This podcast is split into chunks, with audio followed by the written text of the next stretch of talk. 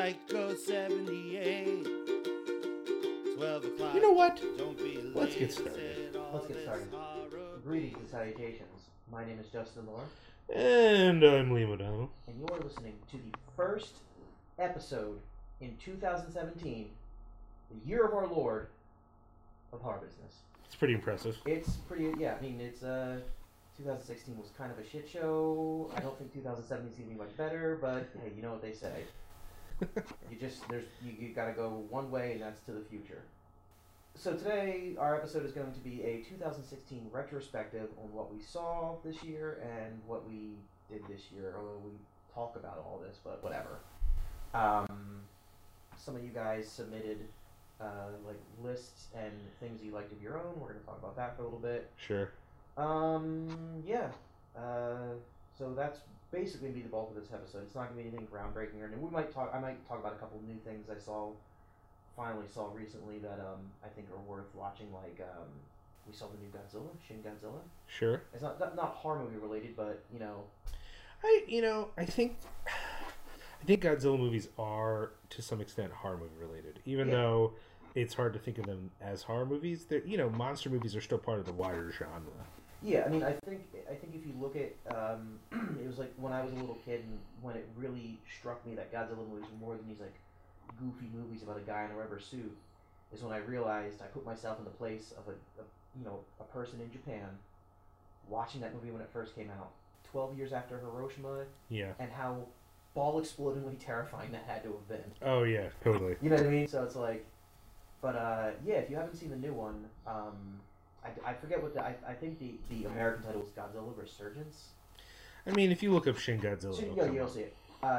It's like a totally new reboot, and it got, like, a lot of people didn't like it.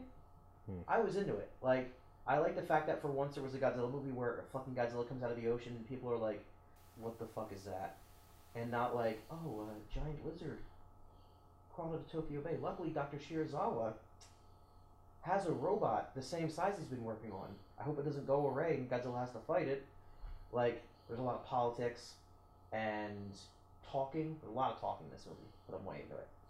I think a lot of people were just thinking, okay, new Godzilla movie. There was a lot of criticism of the last American Godzilla. Well, the Bryan Cranston Godzilla.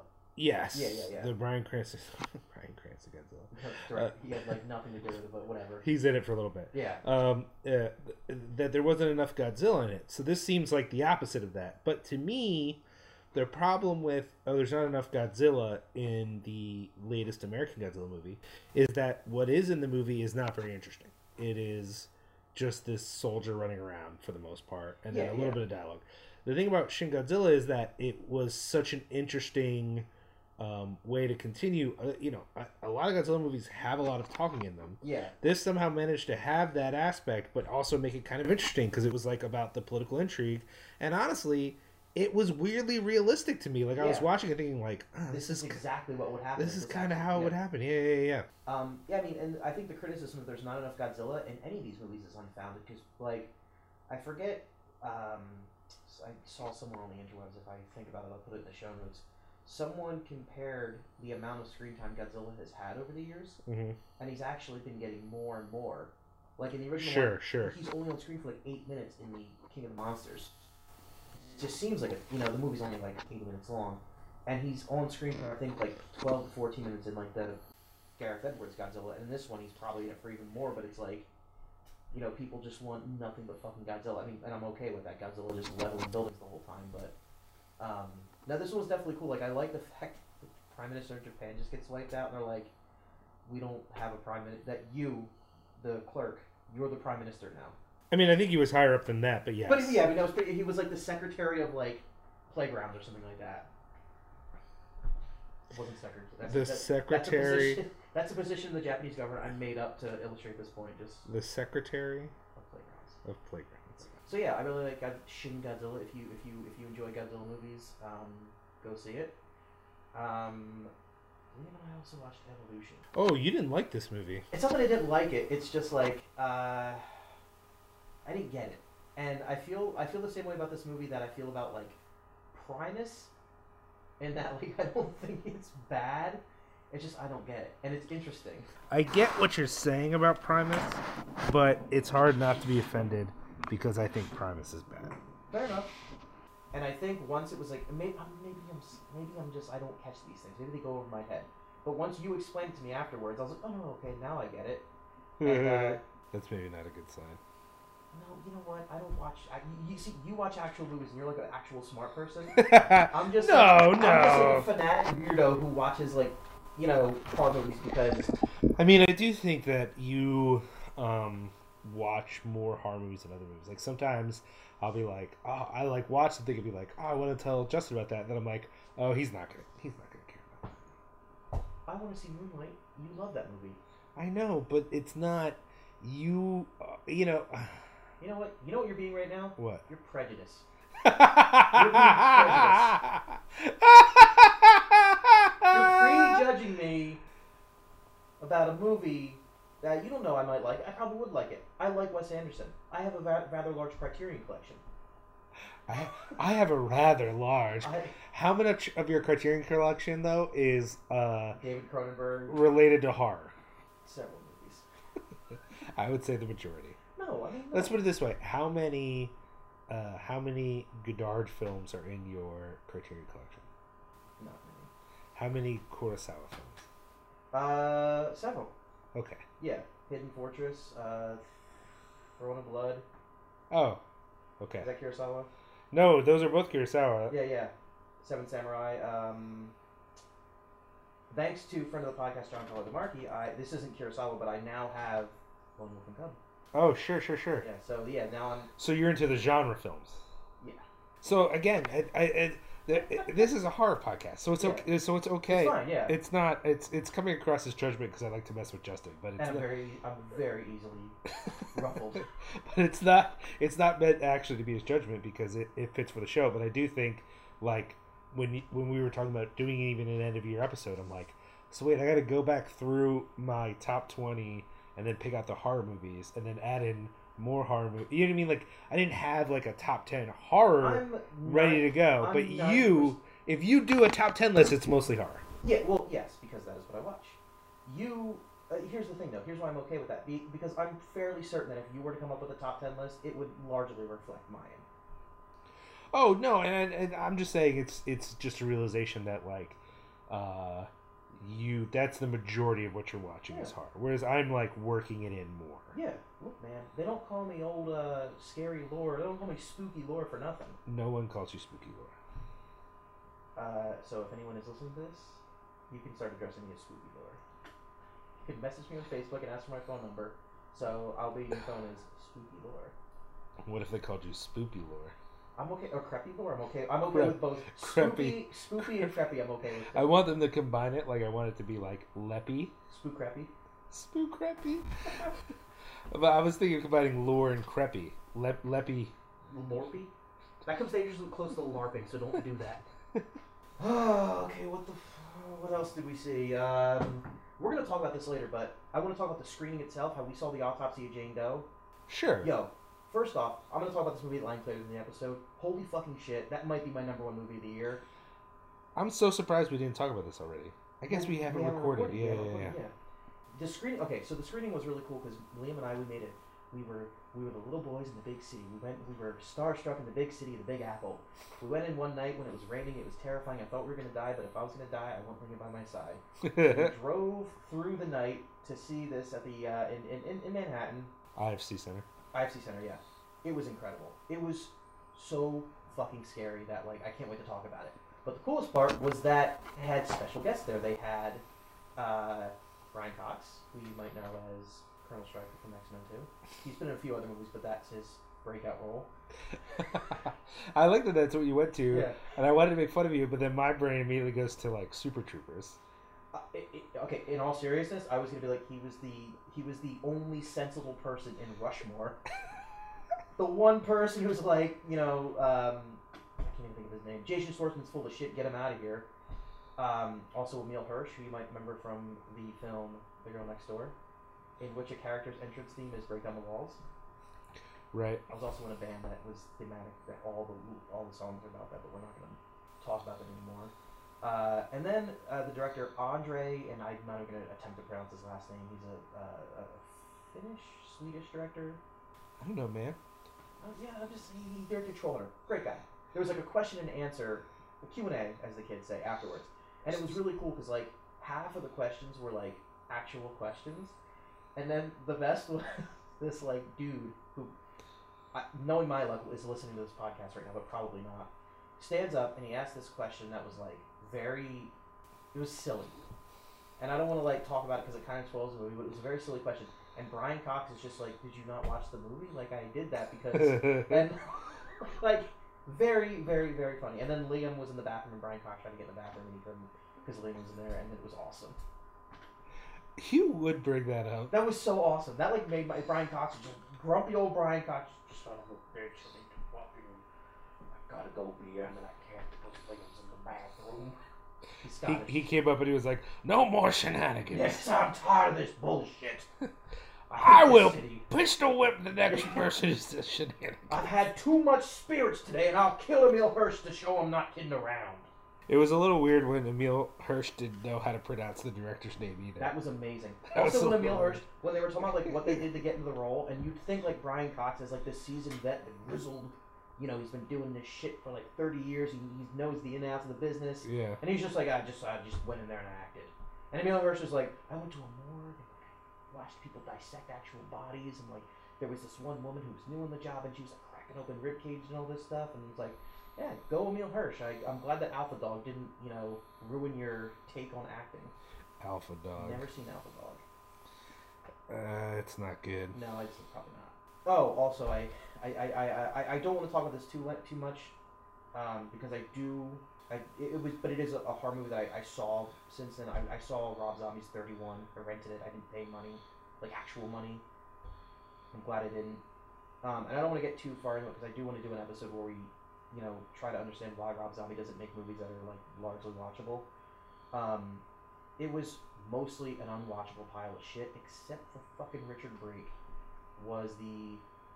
He was so scary, and most of the parts you see him. He's not in the movie for much, which is kind of a shame. But like, and you see like a lot of his parts in the trailer. But like, oh my god, the only dude who is remotely like interesting.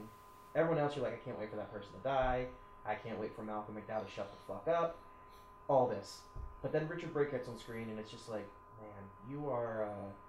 I wish Brad Dourif was in it. So they could recombine their efforts from Death Machine, and maybe try to save this movie like they were unable to do with Death Machine. But yeah, other than that, you watched Channel Zero. I did, based largely off of all of your tweets about it.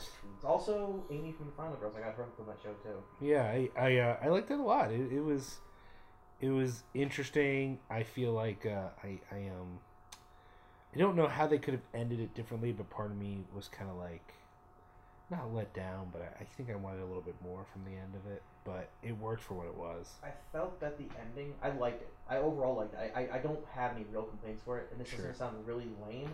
I don't feel, like, the way it was, like, building up and how, like, scary everything else was, I feel that the build-up to the climax was far scarier than the climax itself. Sure, I think that's fair. The one thing that, like, really got me was, when the kid was, like, in class, like, looking at his Game Boy Advance or his Game Gear, whatever it was, and he's, like, watching the show, and it's the character, it's the skeleton, I don't know his name, he's chasing the other character, and then he just, like, looks at the screen and starts screaming. That was so scary. That was so scary. Like, that was, like, that's what happens in nightmares. Like, Jesus Christ. So yeah, if you haven't, I think season 2 starts soon, or they're the next season, whatever. I don't know if they're doing actual seasons. It's on the Sci-Fi Channel, SYFY. You know, not like Sci-Fi when we were kids, but you should watch it. It's very good. I can't recommend it enough. And you know what else we should talk about? What? Liam and I were on a podcast. It's not coming out for a while though. It's not, but it's still something cool to talk about. Okay. Yeah. Let me get my notes right. So I wrote the name. I don't want to mess up this.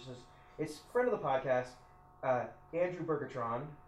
He does. Is that? I don't think that's right. Bergeron, like he's a transformer. Not like Bergertron. It's Bergeron. I think it's Bergeron. It's not Bergertron. He's not like Megatron's like shitty cousin who's like I turn into a fucking milkshake and this is Mulholland. Yeah. So Andrew Bergeron, he's married. Lori, he's married to Lori.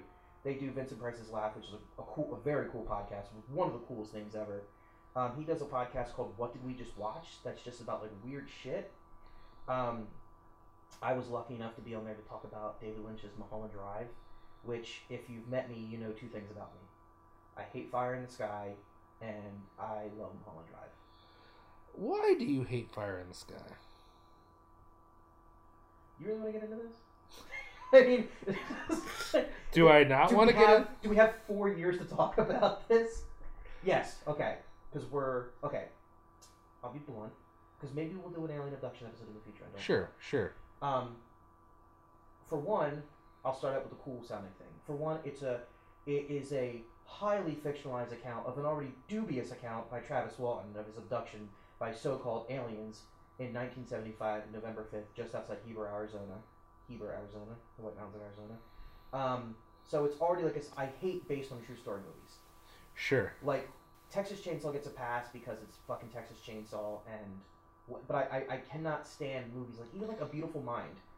I feel like I shouldn't have derailed you towards this because I just realized we're gonna cover this movie sometime. Yeah, no. But I'll be quick about it. Okay. I hate based on a true story movies when it's like it's like basically if you know anything about like UFO lore, like Travis Walton, the guy played by D.B. Sweeney in this movie, he was full of shit. Him and his brother, like they hoaxed it. They failed every polygraph test they took. They failed it miserably. It's basically like widely assumed that they played a trick on the rest of these logging team. And plus, what he actually claimed happened is nothing what happens in the movie. And I'm kind of glad about that, because that movie's it's so scary. And that's the second reason I hate it, is because I'm 33 years old. I'll be 34 in 3 months. This movie came out when I was 9. So I've spent 25 years of my life just about living in fear of this movie. I have a nightmare about it at least once a month. The last 15 minutes are so fucking frightening that I'm done talking about it right now. That's why I hate Fire in the Sky. Because it's bullshit and it's terrifying. I appreciate that. Yeah. So yeah, what did we just watch? The podcast. Right. I got to talk about Mulholland Drive. It was a lot of fun. Andrew is the most organized person I've ever met in my entire life. I love that because I have a tendency to ramble and that dude is just like on fucking point. Like he just keeps it. Sure. He's like, he is the fucking man. He's like a laser. It was great. He's just a nice guy. Then, like, after the podcast over, we just talked on the phone for like an hour. It was really cool. Like, just a good dude. So if you get a chance, I'll put the address for in the show notes for this. But what did you watch? We're talking Moon. Yes, Moon. Old Sam Rockwell, old Justin Hammer Sam Rockwell, my favorite character from the Marvel Cinematic Universe. Oh my god. So yeah, you should listen to that podcast, and you should listen to Vincent Price's Laugh. I think he does like I think he does some other podcasts too. Like he's a machine. But yeah, that was cool. That was cool that I was asked to be on the podcast. I got to talk on the phone. It was like across. He was like in Texas, other side of the country. I mean, you were on the internet. You were. I was on the internet, phone. Yeah. But no, I was on my phone. Oh, you did it on your phone? Yeah, I did it on my phone. I don't have the internet. What a disrespectful punk you are. Hey, a punk, guilty, disrespectful a lot of the time, but not all the time. Not to Andrew. I bet you that episode's going to sound like trash because of you being on the phone. It would sound like trash because I was born. Yeah. It could be in a studio. I mean, let's be clear. This episode might sound like trash. It probably will. It's probably going to sound like just two hobos shitting in a trash can. You know? We've just been having technical difficulties. This is a nightmare. So many technical difficulties. I'm so unhappy right now. All right, let's get back to what were we? Oh, did we get a chance to talk? On here, did you get a chance to watch Always Shine? No, I didn't. I wanted to when we didn't. Yeah, it's really good. That's what I hear. It's really good. The one that I watched that. I watched Under the Shadow. I still got to see that too. What else? I watched another. Oh, I finally watched something you said to check out, The Monster. What did you think about? Well, we're going to talk about The Monster. That's on my list. So that's on your list. Yeah, it's on my list. It was alright. I don't think I would put it on my list. It was fine. It wasn't bad. I'm not shit. Sorry that fucking Truffaut didn't direct it, which I don't even know it's director's name. A French-sounding director's name I made up. You didn't make it.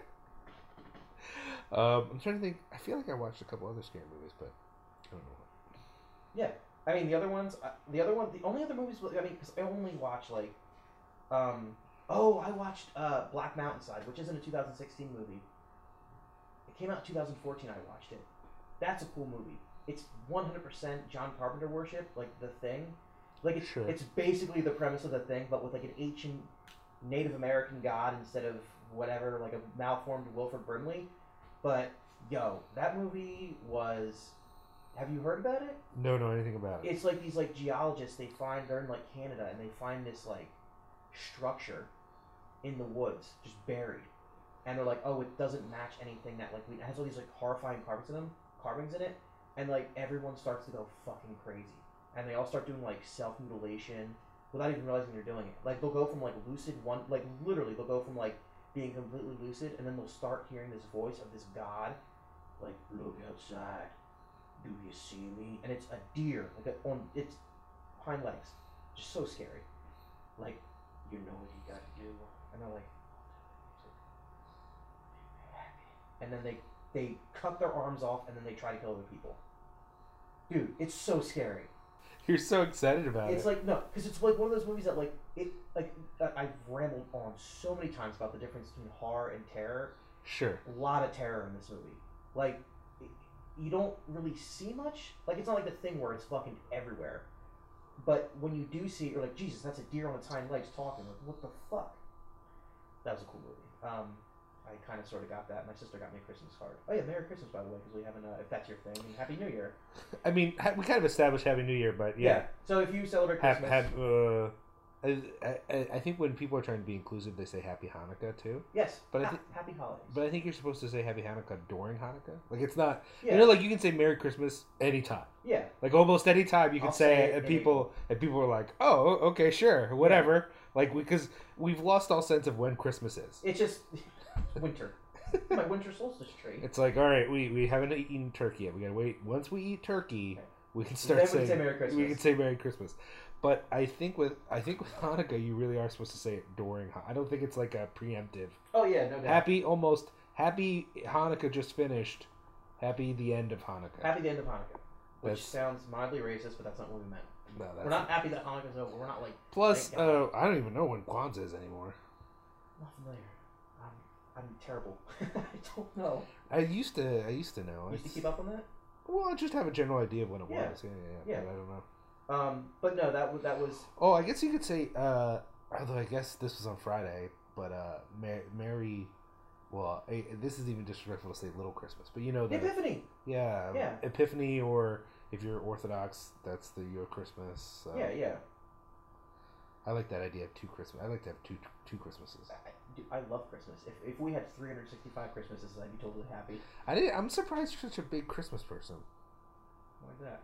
I don't know. You seem like the kind of dude that'd be like, "Oh, Christmas is so stupid." Oh yeah. Yeah. Okay. There goes Liam, old prejudiced Liam again. I mean, I feel like I don't know. It's people who love Christmas oftentimes have like strong, good family memories, and they're like. Into like Disney sort of life, and yeah, okay, I see where you're going with it. You see what I'm saying? Yeah. So you know, I just feel like you're none of those things. None of those things. But well, that's not true. I love my family. Some members of my family, but Disney, I don't know. I mean, I like Christmas too, and I'm not like that much of like a happy-go-lucky. Like everything makes sense. Yeah. No, I got you. But the whole point of talking about Christmas is that I got the Black Mountainside with a gift card that I think my sister got me. So thank you, Chelsea. I also didn't get to finish Spectral, the Netflix thing. Oh, did you start watching that? Yeah, it's really good so far. Mm-hmm. I dig it. I'm iffy on it, but I'll watch it at some point. Yeah, I mean, it's definitely like it's very Netflixy. Sure. It borderlines like Michael Bay-y. Sure. But at the same time, like it's got a cool premise, and it's like the main actor in it I really like. So he's the guy who played Lucky on The Pacific. For anyone out there who watched The Pacific. Oh my god. So what else are we talking about? What events are coming up? Are you by any chance are you going to the thing on Friday? Oh, The Thing. In Emmaus? No, John Carpenter's The Thing. The screening. Yeah. I don't know. I could go. I haven't figured that out yet. But okay. So that's coming up. There's The Thing screening. There's also on Sundays, that double feature, the benefit for Exhumed, they're doing that. Yeah, Killer Clowns and Deadly Spawn. Yeah. Love the Deadly Spawn. Yeah. So I think Cinepunks will be there. Hopefully, we might have Loudfest Philly shirts too for sale because we're getting this made. But yeah, I mean, at very minimum, Josh will be there. Then I'm trying to get down there too for that. Can we give a shout out for a second to Justin Miller for these bomb ass flyers he did? Yeah, we have these flyers. If you want to help us out and print out a flyer and put it in your local store, shop of some kind, that'd be great. Your local movie related business, yeah, or like a coffee shop, because you know. I mean, I'm kind of joking because there aren't really movie-related businesses anymore. Yeah, you can't go to the local West Coast Video and drop some flyers off. No. But, yeah, if you can put one up around where you live, especially if where you live is not Easton, that would be great. Yeah, so you should do that and then take a picture and send it to us, and we'll do something cool for you. I don't know. If you can send us 5 pictures of flyers you've put up in various places, I will straight up mail you a t-shirt. Cinepunks t-shirt. For free. Yeah, we don't have hard business t-shirts yet. Do we want to talk about the Cinepunks Patreon? Yeah, I mean, that benefits the whole thing. So, real quick, to everyone who's donated to the Patreon, thank you. I know... You're welcome. That's the only reason you brought this up, so you can point out that you donated to the Patreon. No, it isn't. That was your whole. You gotta admit, that was pretty cool though. How I did that. There was nothing cool about that. That was so cool. Go on. Anyway, no, I want. Okay, go on. Some people who listen to some people who donated, I know, primarily listen to this show. So, yeah. Like, I think Jeff Thibault would be a good example. Yes. But some other people donated. I mean, no one who donated said, by the way, I'm only donating because of this. So, like, all the shows, we can say thank you. Yeah. We'll actually have some official thank yous, not on this episode because I didn't prepare them. But we have some benefits coming to people. And also, one person I did want to single out because he's great is Albert Martin. Yes. He donated, and he's had been a guest on the show. So we love him. He's great. He runs the Lehigh Valley Horror Group and, on Facebook. Yeah, he's an all-around good dude. Yeah, so it's patreon.com/Cinepunks. You can, if you go to the Cinepunks website, there's a million links for it. So check it out. Also, real quick, Jeff against that Barbara Crampton bumper. Oh, I'm calling you out, motherfucker. And wait, you can't call him out. It's like a nice thing you did for him. Like, Jeff, if you do this, like it's like, oh god, Jeff, I Jeff, prove that you're worth your medal. Prove that you've earned that beard. Jeff, to prove you love me, get me the part. Whoa! Back that up, metaphorically. Just a recording of her saying "hard business." That's Please all. Do that. Yes, this is wonderful. Even if the recording is no, I won't say "hard business." That creep who follows me on Twitter? No. Jeff, if you could get at least one horror icon to say, no, I won't say horror business, a recording of them saying that would be worth it. That would be amazing. Well, I think we're ready to do the end of the year. We're going to take a brief break. Yeah. Very brief. We'll be right back. Back in the flashes of flashes, as Mr. Bean says in Love Actually. Jesus Christ. We'll see you in a little bit to recap the year in horror. Yeah, it was a horrific year. The year in horror. Yeah. Well, the year in horror films. Mm. I don't think we'll be recounting every horrible thing that happened this year. No.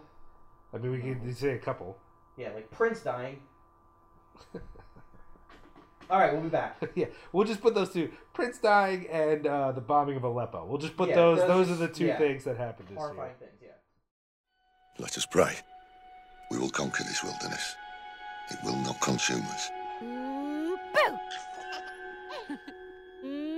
Boo!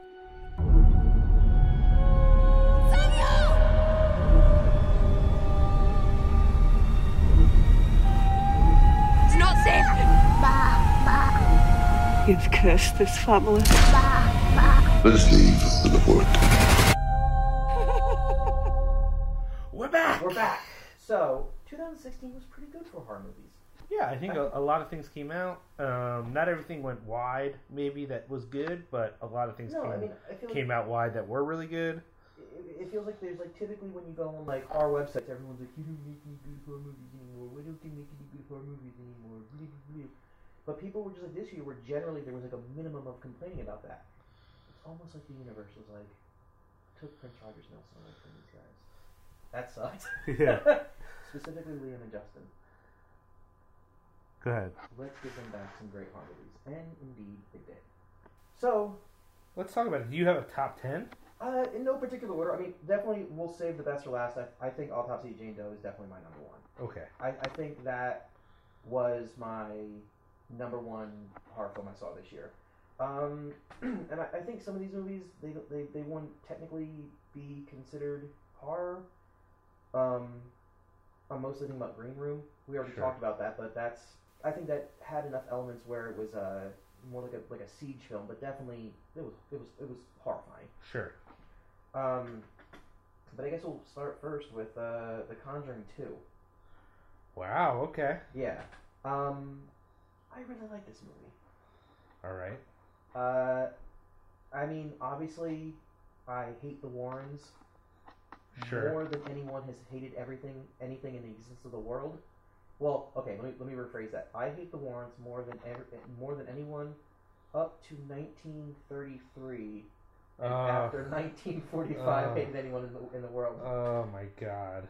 No, I really liked it. I kind of liked how it just felt washed out and gray the whole time. Yeah. And it felt like just genuinely depressing. And then some of the scenes at night when the kids would wake up,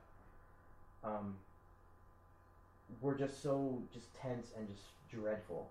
Yeah. Particularly the one scene that stuck with me was there's a scene where a little boy comes downstairs and he's like drinking a glass of water and he's like standing in his kitchen, looking out the window at the thing.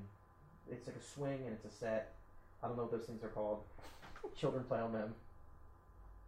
But he's looking out there and you think that there's going to be some manifestation of the ghost that doesn't really exist in real life on this swing set, and it doesn't. But it's just the way it's crafted. It was just like. It was really scary, and even the scenes with the Crooked Man, where Javier Botet was like the thing. I'm gonna be honest. People were like, "The fucking CGI was horrible. That was so bad." I was like, "I don't know, man. I may have screamed in the movie theater when that first popped up. Like that really, really got to me." I'm gonna go ahead and strongly disagree. That's fine. You're allowed to be wrong. We live in a free country. Also, although I hate Ed Warren, Patrick Wilson. Yeah, I mean, he definitely... I think the performances are pretty good, though where they lack, I don't think it's because of the performance. I think the script is one of the worst things I've ever seen performed. Yeah, it was definitely... I mean, and this is I'm not even talking about the adherence or lack thereof. The script wasn't horrible enough for me to be like, the whole time. Like, not when we were watching, and we'll talk about this, not when we were talking, like, Beyond the Gates. Which I liked for the most part. But that was an example where the script was like, "Oh, come on!" Like, Barbara Crampton, if you're listening, that wasn't your fault. No, it was just like I liked it, but that was definitely one of the things I didn't like about it was that a lot of the shortcomings weren't from the performances or in any of the cinematography. It was the writing that was very, I don't know. What do you think about the movie, Liam? I didn't like it. I didn't like anything about it. I think I watched it. That was one of the movies when I was kind of rushing to see a bunch of movies before the end of the year, and I saw it was on my thing, and I was like, oh, you know what? Justin liked this. I guess I'll give it a chance. And no, that was a mistake. Parts of it are effective. I will say that if you're looking for a movie that has mastered the jump scare, like, this movie has some, like, super effective jump scares. Yeah, but I also think, I still think that a lot of the scenes that were the creepiest were the, like, the build-up to the jump scare. I guess. There's no logic to the movie. Like, first, there's no logic for me to buy into. You know what? I'm going to blow your mind with something else right now. The goddamn dialogue is so bad. I think actually compared to this movie, the dialogue in Beyond the Gates is good. Okay. Because this is some of the worst dialogue I've ever heard in a movie. And, I just read that piece. For those of you who don't know, there was a piece in Vice that was like, why do so many horror movies amount to Christian propaganda? It's bullshit. And I remember thinking, like, oh, this guy's an idiot. Because when I read it, it was just so general. It was but watching that movie, I was like, well, I don't know. Yeah, there's not much here for this movie. Ed and Lorraine Warren are fucking crooks. Jay Anson's a piece of shit, and Ronald DeFeo is a fucking liar. Amityville was a crock of shit. I hate the Warrens. That's what it comes down to. There's just so many moments where they're reflecting on what to do and what's going on. It's like, oh my god! Well, it's a spirit, and it's you know what we have here is a demon, and like all this stuff that I'm just like, yo, like there's better Left Behind writing. Yes. Yeah. No, the best was when the pinnacle of this was when my man Patrick Wilson, noted Dreamboat, says when he's talking to the old guy, the ghost, the spirit, and he's like, why don't you leave here? And he's like, I don't believe in heaven, or something. And Patrick Wilson says, well, just because you don't believe in it doesn't. And it's like, no, you motherfucker, no, that's not how it works. Like, that's not how it works. That's not how any of this works. Like, god damn it. You know what? I hate this movie now. I don't like this movie anymore. I'm sorry, I didn't mean to. It's fine. I still like it. I'll still watch it. Yeah. The Nun was scary. Yo, The Nun was so scary. Yeah. That that's her name's Bonnie Aarons in real life. You might know her from such films as The Conjuring 2 and Mulholland Drive. I'm glad you covered her. I met her in real life. I know, I was there. You were there. You were so excited about it. I fawned over her so hard. She is, if you see Mulholland Drive, she is the person behind the dumpster at Winkie's. She's amazing. She played the nun in this. She was scary because that was completely made up. There was no fucking nun at Amityville. There wasn't a nun at the Enfield Poltergeist either. There was no nuns. There are nuns in real life, but none of them were there. None of them were there.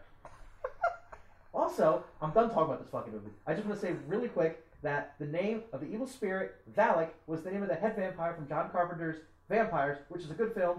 Suck it, Carp. It's a great film. Anyway. Train to Busan.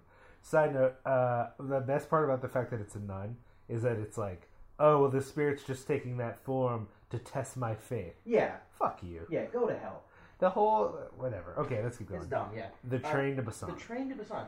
This, I actually heard of this movie because it was in a trailer attached to a movie that's going to make my honorable mentions. The Wailing. Liam and I watched this. I think we're in agreement that this movie was really good until the end. I really like the first 45 minutes. Yeah. Maybe hour. I would give it as much as an hour. I would give it up. I would say up until literally the very last scene, I really like this movie. It started to get a little old for me. I don't know. Are we just spoiling this? No, I don't think we should, because I think this movie's like new enough where. But I mean, it's one of those things. Like it made it like there's a few climaxes in the film where it's like, okay, we get to a point and we're facing something, and then we barely get away, or the people do whatever. And there's a number of them. There's like 4 or 5. Yeah. The last thing, I think I was at the point where I'm like, there isn't enough for me to care as much anymore. I think they just went one scenario too far, which doesn't mean it's executed poorly, but I was already starting to get tired of that. And then, again, I'm not going to ruin it for you, but the ending is not my favorite. No, like, I like what they were doing. I like the theory of it. I just felt that the execution of it was very, very, very saccharine and very, like, just corny. What I did like about it was it created a character in a quote-unquote zombie film, which it's not a zombie film, but whatever, that I hate more than Tom Towles as Cooper in Tom Savini's Night of the Living Dead. I hate Cooper so much. Sure. The worst human being that's ever existed. I'm kind of bummed that Tom Towles died before I could meet him, just so I could be like, just give him the finger and walk away. Sure. I wouldn't do that. But, there's a character in this movie who is terrible. We kind of talked about this, why it was happening, why we were watching it. The scenes where they're on the train and they're seeing like the people up on the station just looking at something out of view and being like, what? Taking their phones out, like the zombie outbreak is spreading their way, and like that was really cool and really effective. I also like the one guy who was just like, did they ever say what his actual occupation was? He was like the tough guy. No, I don't think they did, actually. It's just this dude who just knows how to get shit done on this train. It's just like, hey, we gotta do this. And like this guy, he's a fighter. He's a born fighter. I like that. Yeah. So yeah, go see Train to Busan. It's a South Korean film. Very good. I enjoyed it a lot. And I know that made it on a couple lists. A couple of you guys sent in things that, which we will talk about shortly. You guys, there was a number of people that said that also made them on their lists. But now we're going to talk. Up next was The Monster. I watched this on Thanksgiving night with a couple people who aren't necessarily horror fans. Sure. So I don't know if I'm not saying that they're not equipped to judge this movie accurately, but no, you're saying that they're muggles, so they don't have your. I do know one of them certainly isn't like a crazy big fan of horror movies and thinks they're kind of dumb, and they were the loudest critic of this movie. So, but I liked it. I mean, I think there was the one element of like that they tried too hard. They tried really hard to hammer home this like element of like it's the mother and daughter in a troubled past. Yeah. And I don't think the lead actress who played the mother was a skilled enough actor to really make me care about her. Sure. But I love the creature. I love the creature design of this movie. I love the way it looked. I love the way it moved. Wasn't too crazy about how they solved it, how they wrapped it all up. That was kind of corny, and then even the special effects got kind of lame. But overall, it was. It definitely it made the list. So that's all that's important. Meh. Okay. All right. No, I really like what is the name of the actress in this? The main actress in Zoe. Bro, this is the research you do before we do the list. Her name's not in my little book, so it's not important. Oh my god! It just said I didn't think she was talented enough. So yeah, you're probably right. I probably should look it up so I could. I mean, first of all, I would disagree. I think she's actually the best part of the movie. Really? 100%. Granted, I like her. I went into this liking her. Yeah. She was actually the reason I was willing to watch this movie in the first place. Damn it. But I also thought she was all right. What I thought though wasn't her fault that didn't really work is that they do really hammer this mother-daughter relationship emotional point hard. Like this is what's going to make you care. This is what's going to make. This is why you care about the movie. I'm kind of like, yeah. If that works for me. So that I mean that's a bit of an issue. And then also I thought the creature design was okay. I didn't love it. You guys can't see me, but I'm like slowly flailing around wildly because Liam's whatever, man. It was fine. It wasn't bad. I'm sorry that it wasn't an extra from last year at the Marymount, Liam. I don't even know what you're talking about. I do, because I own that fucking movie on the Criterion Collection. It's a great film. I like that you busted out the film. Yeah. It's a great film. It's a great film. Classic in French surrealism. French New Wave. So yeah, The Monster. Go see it. Next was, did you watch Trash Fire? I didn't get a chance to watch it. Fuck, man. Oh my god. I've heard it referred to as a horror movie. I've heard people say it's definitely not a horror movie. This movie was so uncomfortable and ugly to watch. Holy shit. It definitely I think I would call it a horror movie because it accomplishes what a horror movie sets out to do. Sure. It makes you feel really fucking uncomfortable. Sure. It's basically just about this guy who's played by the lead character from Entourage. Yeah. And he and his girlfriend have been together. It opens up on their 3-year anniversary. She's played by Angela Tabar. She was in The Final Girls. Final Girl. She was also in Halloween 2. Yeah. And it's basically he is just a character who he is bulimic, he's epileptic, and then those are all things that would typically make a character traditionally sympathetic. If there was a character in a movie who had all those things going on, you'd be like, man, that really sucks to be that guy. I feel kind of bad for him. But instead, he's a gigantic piece of shit. He's horribly unlikable. He's rude to everyone he meets. He's abrasive. It's sort of like he uses her It's sort of alluded that he preys upon her, but this movie opens up and she's giving him an ultimatum, we've been together for 3 years, you haven't gotten your fucking act together, I'm gonna leave you. Yeah. And he's like, well, no, I don't, let's give it another shot, blah, blah, blah, blah, blah. It's definitely worth a watch. Up next, I Am Not a Serial Killer. I'm actually a big fan of this one. It kind of started out sort of rocky, sort of very Dexter-y, oh, the friendly psychopath, this guy's kind of corny, but It gets really good really fast. There's not too many like crazy twists, and there's not too many like out-and-out scary moments. But it's undeniably a horror movie and has one of the saddest endings I've ever seen. So sad. Yeah. Also, Christopher Lloyd. Christopher Lloyd is amazing in it. Do you have anything to add about that, Liam? I really actually enjoyed the younger actor's performance in it, which I was surprised at.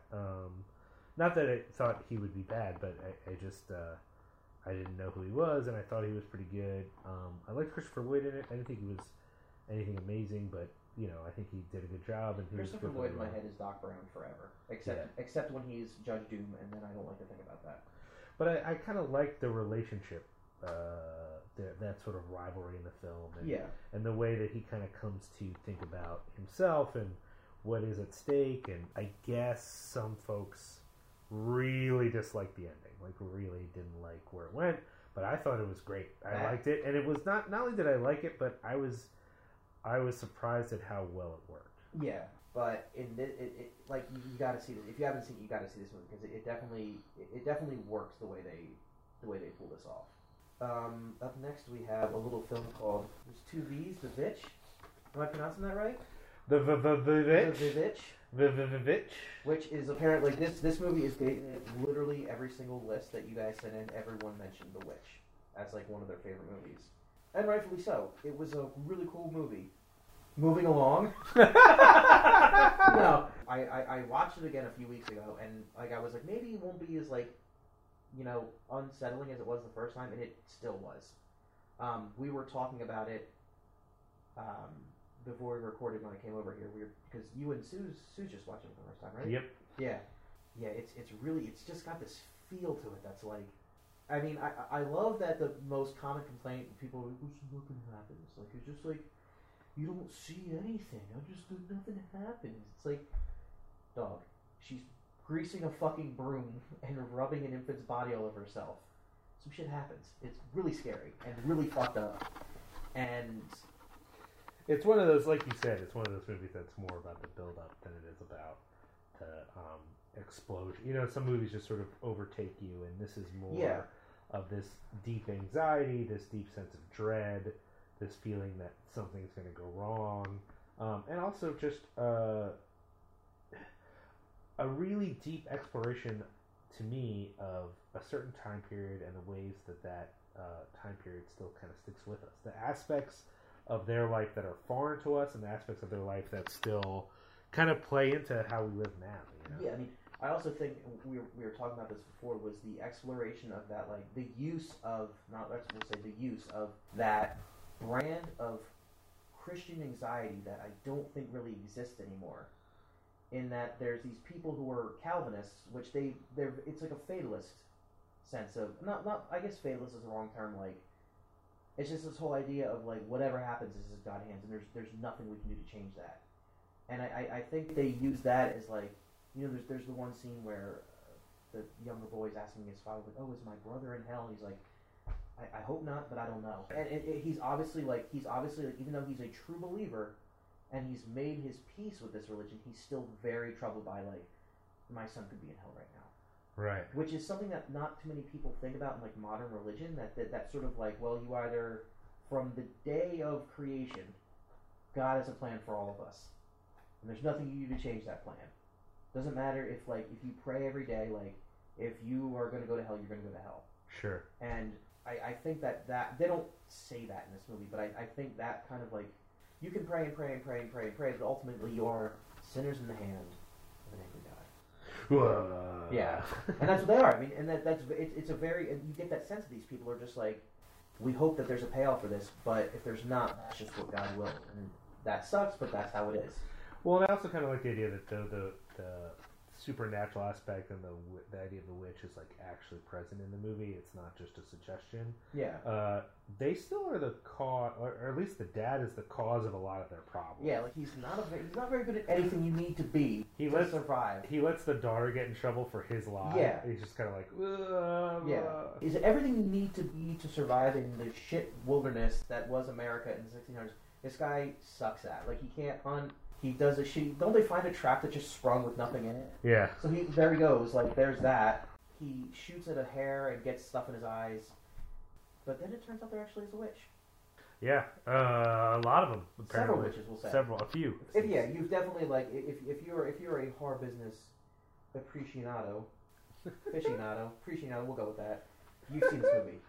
And if you're one of those few people who is like, oh, I don't know, it's kind of boring and not much happened, and it's not really a horror movie, you can just get fucked. Go back to the future with the other fucking T-800s that are going to be sent back in time to kill John Connor because you're fucking. Your burns are too detailed. I know, man. That's how I roll. You have like footnotes on your burns. I know, man. That's my middle name. Footnote burn lore. The next two movies, I don't know if these technically count as 2016, but I saw them in 2016, and I think they got wide release in 2016. So guess what? My podcast, so the 2006. Next one was Eli Roth produced The Clown. We kind of touched upon this on this podcast. I really like this movie. Yeah.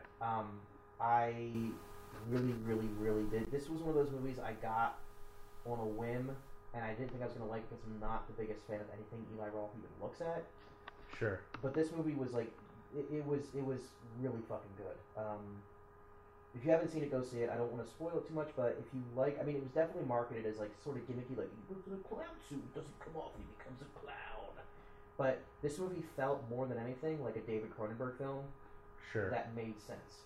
Yeah. Like, I mean, yeah, there was typical... Like, there was a few, like, goofy horror tropes in it, but there were some of the most unsettling scenes I've ever seen in a horror movie, and it definitely, if you're not comfortable with children dying, don't watch this movie. And finally, before we get into my honorable mention, did you see They Look Like People?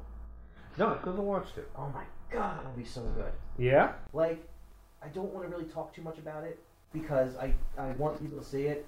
The plot is like, there's this guy in New York, in Brooklyn, and they allude to him having this, like, past of, like, he struggles with, like, there's probably, like, a term for it. Like, he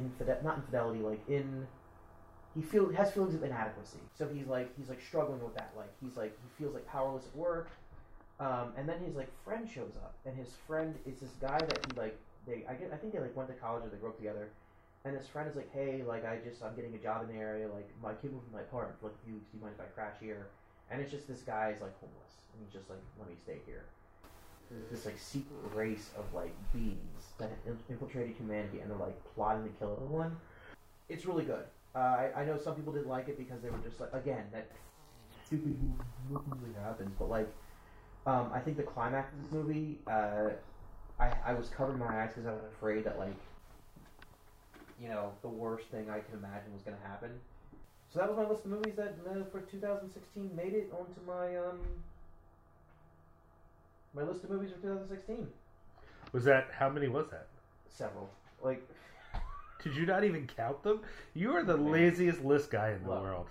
Would you like me to count out loud? No. 12. 12 movies. Are you fucking happy? So I'll just run down honorable mentions real quick. The Shallows we talked about. It's alright. Yeah, the shark scared me.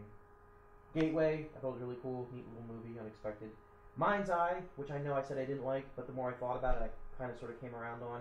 I haven't watched it yet. It's good. It's fine. I mean, I know it's sort of. I feel that way. I think I had a similar experience with that as I did with like Lords of Salem and Creep, which when I first watched, I was like, these are fucking stupid. But then the more I thought about it, I was like, it's not bad. So I threw that on there. Siren, which was okay. It's just okay. It's just fine. I really like the diner sequence. Yes. That was shot really well. Yes. But a lot of the movie feels a little like, oh, we just ran around and kind of figured this out. I think the diner sequence was, and I feel like an idiot because you're like one of my close friends and I love you, but I always ask this question. You didn't see VHS, did you? Yeah, I did. I did. So the diner sequence is the payoff. The diner sequence is the, like, yeah. That's when, and they did that really well. And I'm glad they took the time to at least make that like a moment in that movie. Yeah. What else? The Wailing. The Wailing was great. I wasn't as big of a fan of it as a lot of people were, but I'll still acknowledge that it was a good movie. Yeah. Beyond the Gates, which we watched and would have been really good if it had a better script. Yeah, you didn't like the script. No, I didn't. And I feel sort of guilty because, like, the people who made that movie are sort of, like, second-degree friends. Well, I mean, like, Jackson Stewart I met at Bruce Campbell Hart Film Fest. He's really great. Steven Scarlatta has supported Cinepunks for a little bit, and... He also was one of the people on the New York Hardcore documentary. Yeah. So, and you know, I've met some of the other people involved too because of British Cable Horror Film Fest. So they're all very nice. I liked it more than you did, but I understand that. Yeah, what you're saying, that some of the writing, some of the dialogue was not great. The soundtrack was on point though. The soundtrack is so good. Also, she's in it. Your love. I want your love. Now, did you see Sunchoke? No, but I want to. You need to see that. Yeah, so I'd like to see that too. So yeah, Beyond the Gates was good. Don't Breathe. It's fine. It's fine. We saw it at the drive-in. You know how I feel about that movie. Yep. And yeah, those are my honorable mentions. Those are all good movies. Just because I didn't put them in my top 12 doesn't mean you shouldn't watch them. Those are all quality films. Are you gonna do your? So now's the time for the shit list. The shit better list. Fucking believe that I cannot endorse these movies. I cannot unendorse these movies. Oh, these are actually movies that I feel I should. I am owed something for having seen these movies. Not just like recompensation for spending money. And by the way, I saw all three of these fucking movies in theaters with you. I know these. I know these... you blame me for that, but I kind of blame you. How is this my fault? Did you drive to them? Hold on. There you go. Let's clarify. Not a single one of these movies did I say to you, okay, we should go see this movie. Blame the blame game. But you wanted to see. You made an effort. You made us drive to go see all these movies. These are all true. These accusations are all true.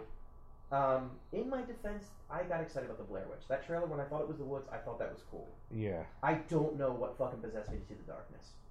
It was so bad. That movie was like... And then Lights Out, I didn't hate when I first watched it, but the more I thought about it, I own that movie now, by the way, thanks to... it came into the shop. Good work. And my manager was like, you like horror movies? I was like, yes. Take that. Yeah, those movies are all fucking terrible. I don't... And I feel bad because I think a couple of them are on some of the lists that were sent in. So I don't mean to say that you have bad taste in movies because you don't. Because just because you disagree with me doesn't mean you're wrong. I mean, it does kind of mean sort of. Yeah, I mean, totally. Because okay, there are two things we are here on Horror Business. What's that? Ruggedly handsome. Yes. And elitists. Oh yeah. Yeah. Oh totally. Yeah. No, I mean, okay. I think there's some room. I think I can say and not feel like a hypocrite that I both condemn Blair Witch while allowing for the idea that there's some room to disagree. That people, I could see why some people might like Blair Witch. Yeah. Including, you know, Mike Cinepunk's co-host Josh Alvarez, he liked it. Josh is a man of questionable taste. No, come on. No. I mean, he's not straight edge, but you can't be perfect. Yeah, oh my god. But, okay, so I get that. But I really do think that Lights Out was mostly bad, with a few well-done sequences, but as a movie it doesn't make sense. And The Darkness is 100%, without a doubt, the worst movie I saw in the theater this year. Yes. Period. I don't often say this about movies because I, contrary to the way I talk, and every thing that comes out of my mouth is, and out of my fingers on the internet, is so cynical, and I hate it about myself, but I really do try to see the good in everything. I do try to find a silver lining in everything. Even if it's, like, horrible, I try to find a silver lining. The Darkness was one of those few movies. There was not one good thing about that movie. Everything was bad. Everything was bad. Everything. Literally everything in the movie. Paul Reiser was in it and didn't fucking get killed by a xenomorph. Agent May was in it as the most racist portrayal of... Like, just... It was horrible. I love how May was just like, oh, I'm Asian, so I just know about these things. She was one step away from saying, my people... You know, and just like, and like. Well, we eventually got there with the like witch doctor ladies. Yes. Oh, this magic is so deep that Christianity won't do. Yeah. We're gonna have to go deeper. Yeah. So much wrong with this movie. So much wrong with this fucking movie. Let alone if you're someone, I've seen some people do some hand wringing over The Accountant because of the portrayal of autism. It's bullshit. At this point, it is a stupid trope that people keep bringing. Like, yeah. People keep romanticizing autism. Yeah, I mean, I'm okay with humanizing it, and I think that there was some potential for that with The Accountant, but this movie, The Darkness, yeah, is like, oh, autistic people, they just are connected to demons. Yeah. No reason, they just are. Yeah, this was like blackface for autism. Oh my God. I'm not wrong. I'm not wrong. So I don't have to do a worst of list because I did all the work. You did. Although I will say, for me personally, one of your best of would be on my worst. What is it, Liam? The Conjuring Dose. Oh, okay. It was so bad. Okay. Oh, you know what? That's fine. I really didn't like it. But the only things I saw, I just want to go ahead and say my list is very similar to Justin's, mm-hmm. Except for the few things I already said I didn't enjoy. Mm-hmm. We could have a discussion about whether Green Room is a horror movie or not. We could. If you count it as a horror movie, it's definitely on my list. I'm just not sure that I do count it as a horror movie. Okay, so I think I would agree with you that I would put it on my list. But it's worth mentioning. Yes. Because some people do, and I don't want people to think we don't. Like yeah, movie we liked a lot. A few things that I would consider putting on my list that you didn't get a chance to see, so it'd be worth sort of pointing out. But I mentioned them earlier. Was Always Shine. Yes, I want to see that. Definitely a horror movie. I really loved it. I think it's maybe not my favorite for the year, but it's one of my favorites for the year, and I highly recommend it. And then another one that a few people had put on their list is a movie called Under the Shadow. It's an Iranian film.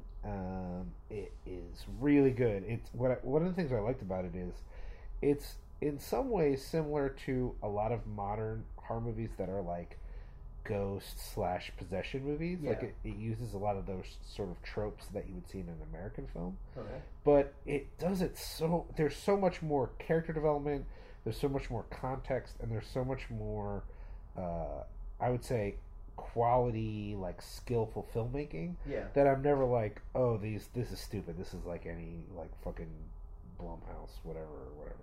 Like this. I mean, I say that Blumhouse does some good reviews. Did James Wan direct this? No, you know what I mean. Like it. And I say I wouldn't even say just James Wan because I like the first Conjuring, so I can't talk shit like that. But what I mean is there are elements to it that remind me of American films, but it's different enough, and the story is super compelling to me at least. So I think it would be to most people. I really liked Under the Shadow. I think the other two things I saw that I wanted to bring up, and I think they would probably be on my list.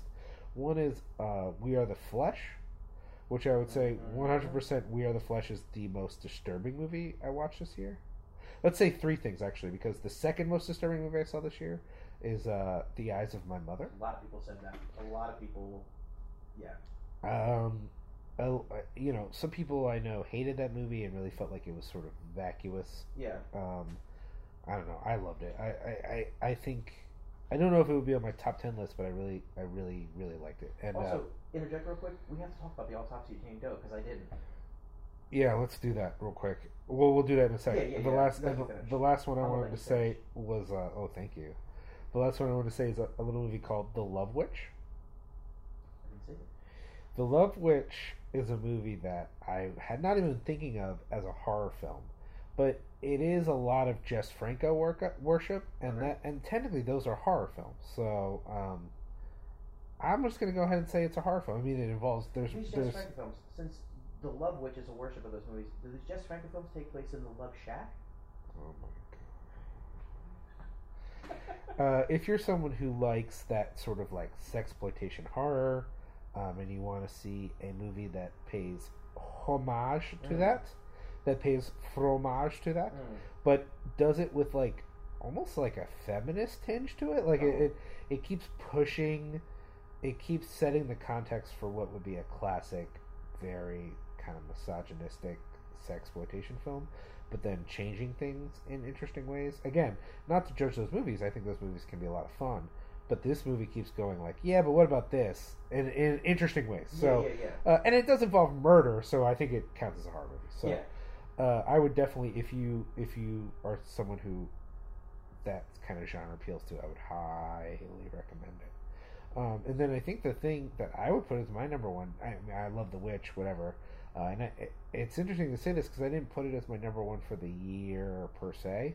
But as I'm thinking about horror movies, I think I actually might say that The Autopsy of Jane Doe, it might be below The Witch, but it was one Fair of, is it's at least my second favorite horror movie I've seen this year. That movie, holy shit. First off, It took the place. It knocked Lawrence Fishburne in Event Horizon with the most reasonable line spoken in a horror movie ever. Like, I know I said in Event Horizon, like, the scene in Event Horizon where they see the captain's log and he's like, we're leaving. Like, straight up, like, no one ever says shit like that in a horror movie. Yeah. The scene in this movie, when all the lights go out, and shit starts happening, and Brian Cox is just like, we're getting the fuck out of here. I was like, there you go. Like, no debate, just like, not like, let's fix the circuits, let's see what the blew a fuse. Like, he's just like, we're getting the fuck out of here. Like, right. That scene in the hallway with the bell, oh my god, like, that was one of the creepiest scenes I've ever seen in a horror movie. Yeah. That was so effective. The skill of the filmmaking was, to me, top notch. Like, just the way it maintained tension, the way the story worked out, I liked it. I liked the story itself and the ambiguity of the corpse that we don't really know. Yeah. Is she a witch? Is she just a victim of a witch trial? Yeah. What is going on there? And the way that it plays a chunk of the movie as if maybe nothing's going on.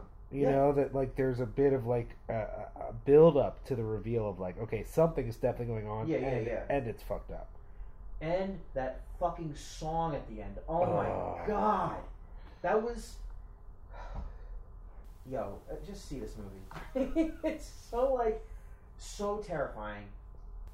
Like, and it came out of nowhere. Like, I know, like, there was a couple people, I want to say Graveyard Shift Sisters. Oh, see, you don't... I feel the exact opposite to what you're saying right now, but this is why, and I'll name this. If you're connected to the Fantastic Fest community, this is like the most fucking hyped movie. Because everyone, I think everyone, I mean, if you're someone who saw the Fantastic Fest and hated it, sorry, but everyone I follow who saw it at Fantastic Fest was like, this fucking movie! So I was so hyped, which is why I was so surprised that I actually liked it as much as they did. Like, usually someone sees something at a festival, and they think it's the best fucking thing they've ever seen.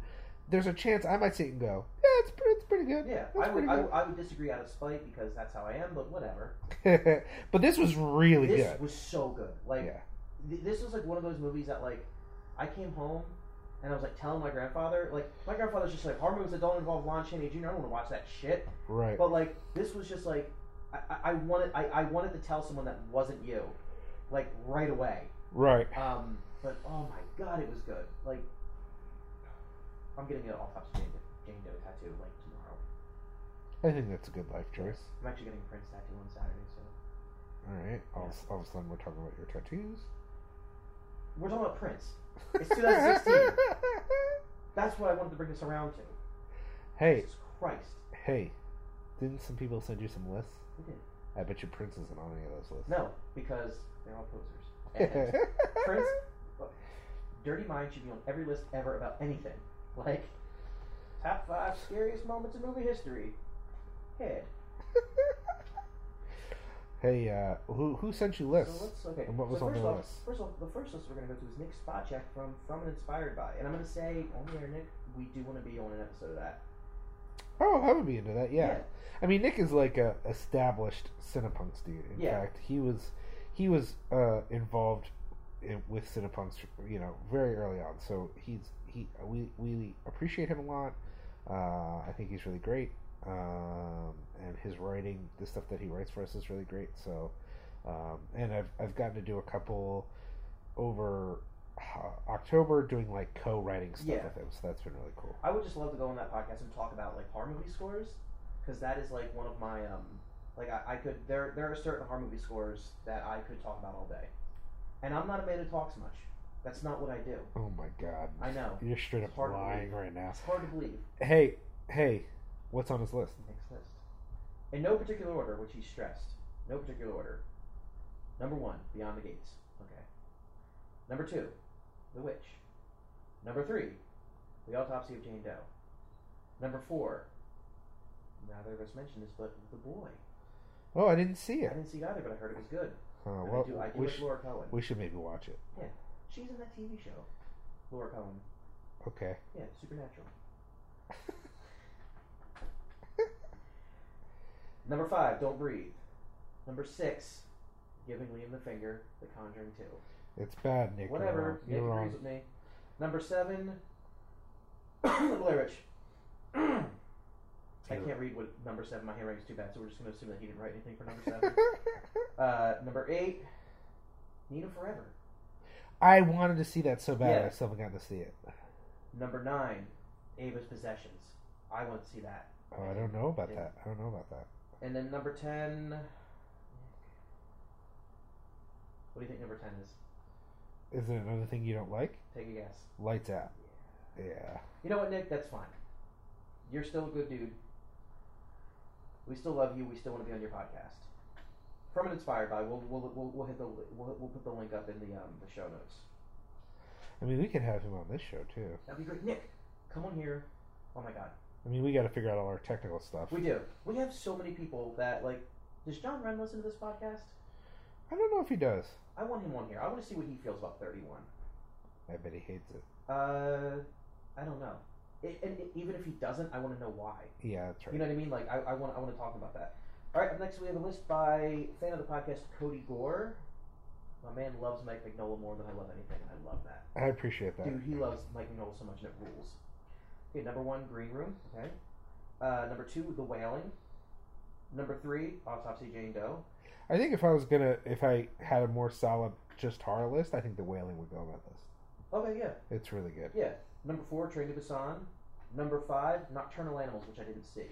Is that a horror movie? Well, he's got a couple things in here that aren't. I wouldn't consider horror, but okay.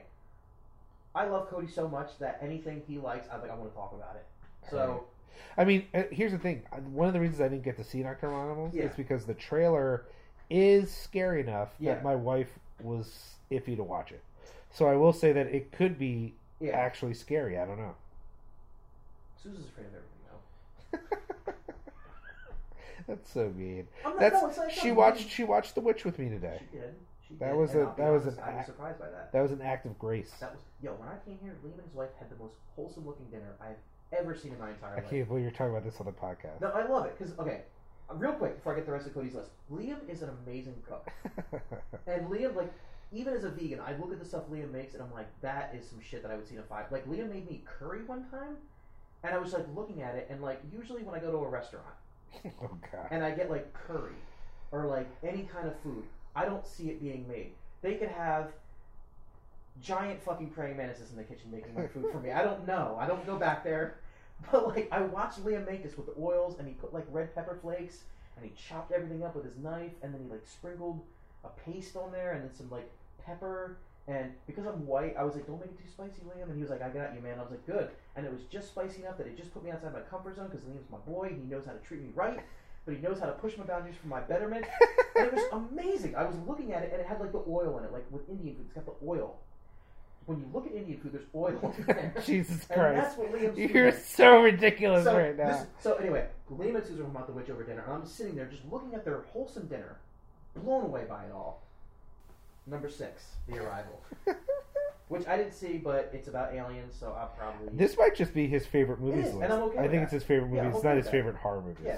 Number 7, Neon Demon. You know, we haven't talked about Neon Demon, and you haven't watched it, right? I haven't seen it, no. I think we could do it on an episode. I think we should talk about it on it. I agree. I think we should do a double of that in Suspiria. Okay. Yeah. Yeah, let's do that. Number 9, Shin Godzilla. And then number 10 was Captain America Civil War, which... You were not crazy about, but I fucking love. No. Let me be clear. I like Captain America: Civil War, but unless we're talking about Guardians of the Galaxy, the simple reality is that I don't think I like any Marvel movie enough to be on my end of year top 10 list. Period. I'm just saying it was good. I just don't. It wasn't even in my top 20. I saw so many good movies this year. Okay, no, that's true. You did see a lot of stuff. So I feel like there was a lot of movies I saw this year that were really great. So Captain America: Civil War just didn't make the cut. Okay. I'm sorry. That's okay. I think the only Marvel movie I've seen recently, the past few years, that I was like, this is in my top 10 for the end of the year, was Guardians of the Galaxy. Okay. I really love that movie. I thought it was really great. Yeah, it's great. Great film. I'm really looking forward to Guardians of the Galaxy Volume 2 and Spider-Man: Homecoming. Yeah. Which I will see multiple times, and I will drag my 7-year-old niece to as a reason to go there. Sure. Up next, we just have a few things from Jamie Olmstead. She just said The Witch and The Invitation. Huh. The Invitation. Oh, shit. The Invitation. I didn't see it. Oh, dude. Apologies to everybody. My number 3 horror movie of the year is The Invitation. And it's The Invitation is the kind of thriller that you might discount as a horror movie, but I think it counts. And I can't say why because I don't want to ruin it. The Invitation is the kind of movie that I feel like you can only ruin for people by talking about it. So I'm not going to talk about it. That's on Netflix, right? It's on Netflix. Okay, I'll watch that because I have Netflix. It's worth seeing. I forgot it came out this year because people were talking about it so long ago, having seen it at festivals, that I forgot that it technically actually came out this year. Okay. Up next, we have a brief list by Adriana. She put The Witch, The Wailing, Don't Breathe. The only person to bring this up at all, The Greasy Strangler. Did you watch it? I didn't. I have zero desire to watch that movie. I'm going to watch it sometime. That movie looks... The trailer made me so uncomfortable, and I get that that's the point. Right. I don't need to see that movie. Nothing against you, Adriana. We've met in person. I think you're super cool. You love The Smiths more than I love The Smiths, which is saying a lot because I love The Smiths. But The Greasy Strangler, it just made me look like I would watch it and have to take like several showers afterwards. I'm into it. Okay. Sophia, she said The Witch and The Invitation. Oh, wow. Yeah. A lot of people like The Invitation and The Witch. Olivia Andrews. The Witch, I'm Not a Serial Killer, and Holidays. Did you watch Holidays? I did watch Holidays. I watched the Easter segment of Holidays. Okay. Because a friend of the podcast, John Bicknell, the man responsible for making me a Tat Daddy, he told me that he had watched that movie, and he was like, you gotta see the Easter segment. It's the scariest thing I've ever seen. And I was like, yeah, I gotta watch that. And I watched it, and I was like, that was pretty cool. You gotta watch the whole thing. The whole thing? Okay, yeah. There are some that are really bad, but there are some that are really good. Okay. Nick G, friend of the podcast, The Witch and The Green Room. Or Green Room. Man, I feel like you guys didn't see as many horror movies this year as I would have thought. Well, I mean, it's also us. Sure. It's also me who I sit in my room and you know, for some reason, I mean, it's not like I do a horror podcast and I should watch horror movies. It's weird. I know. It's so strange that I watch horror movies all the time. Liam. I mean, only newer, dumb ones. It's not true. That's not true. Anything released between January 1st, 1980 and December 31st, 1989, I'm on board with. That's not true. You've maybe watched 90s movies before. Yeah, that's true. But we need to... I feel like we're going to do like 2 episodes in a row where I'm just going to pick weird 70s movies that you're going to hate. I want that. You're going to hate them. I'm not going to hate them. I don't hate anything except everything. Up next, and the last person... Let me turn my page. Last person. It's Bergeron. My friend. Bergatron. Andrew Bergeron. Andrew something Tron. Andrew Cybertron. Who was gracious enough to listen to me ramble on for an hour. Heavens the Megatroid. What? Heavens the Megatroid. Murgatroyd. Jesus, I don't know anything. No. He said The Witch, Green Room, Neon Demon, Invitation. Shaking my head, Andrew. 10 Cloverfield Lane. Oh, I can't judge him for that. I'm not judging him at all. A lot of people like that movie. A lot of people like that movie. Just because I didn't. We didn't like the ending. I hated the ending. But that's fine. Again, it's cool. And that's it. That's our 2016 retrospective. I think the thing about... Let's say a little bit... Because we talked about it before, but I just want to reiterate. The thing about 10 Cloverfield Lane is that I agree. Everyone always says, oh, but so much of the movie's so good. I think you're right. A lot of the movie is really amazing, but for me, maybe on a rewatch, now that I know what's going on, I might feel different. But my in-theater experience was that the ending rubbed me so the wrong way, and I really care about how I'm rubbed. It's very important to me how. Rather important. I would like to be rubbed in a certain direction. The right way. And if you rub the wrong direction, Liam's gonna hate you forever. Yeah, think it'd be like one of those.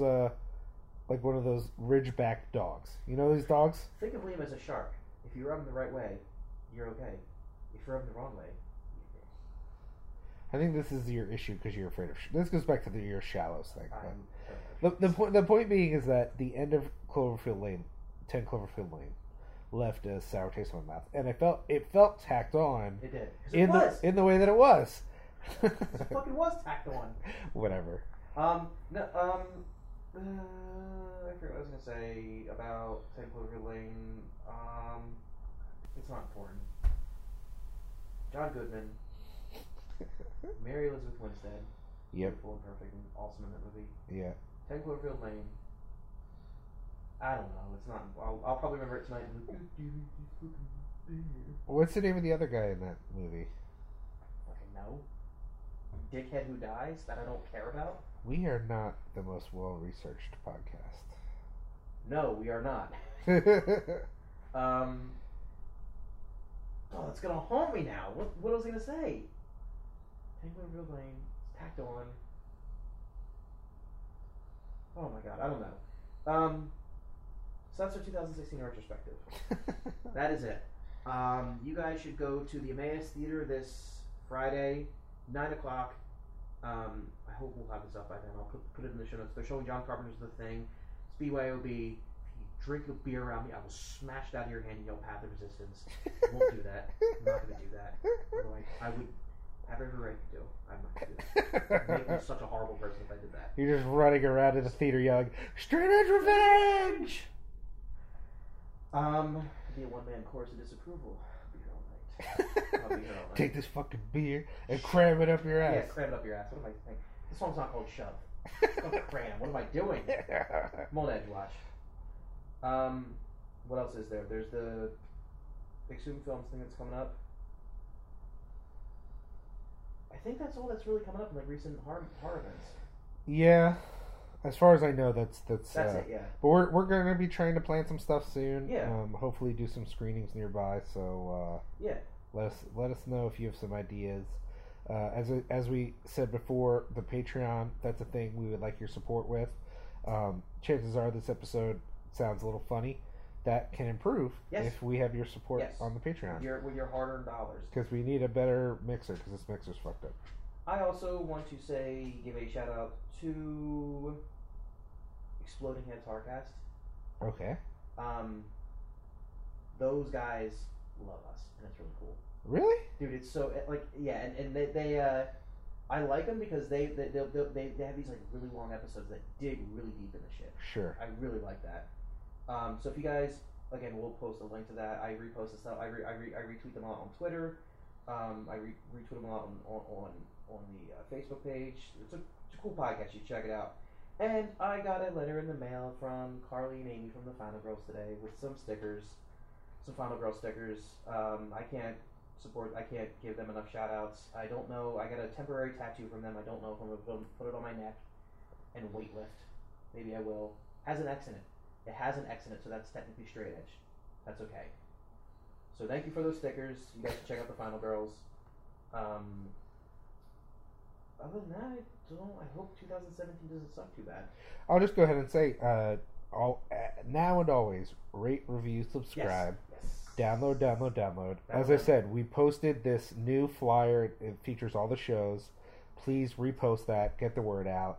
Tell your friends about the Patreon. Tell your friends about the show. And I think, if you're someone who thinks you have something to add to the Cinepunks family, whether that's writing for the blog or you have an idea for a podcast, or you're like, hey, I have some sort of technical skills that might be able to help you in building your empire of destruction, then, hit us up. Here's the thing. We are going to take over the world. Yeah. It's inevitable. You can either join us or get the fuck out of our way, to quote Philadelphia early 2000s Strategy Band 1-Up. Well, I mean, the reality is, this is going to be a smooth transition to power. Yeah. We're either going to be Team Obama or we're going to be Team Trump. Yeah. But who do you want?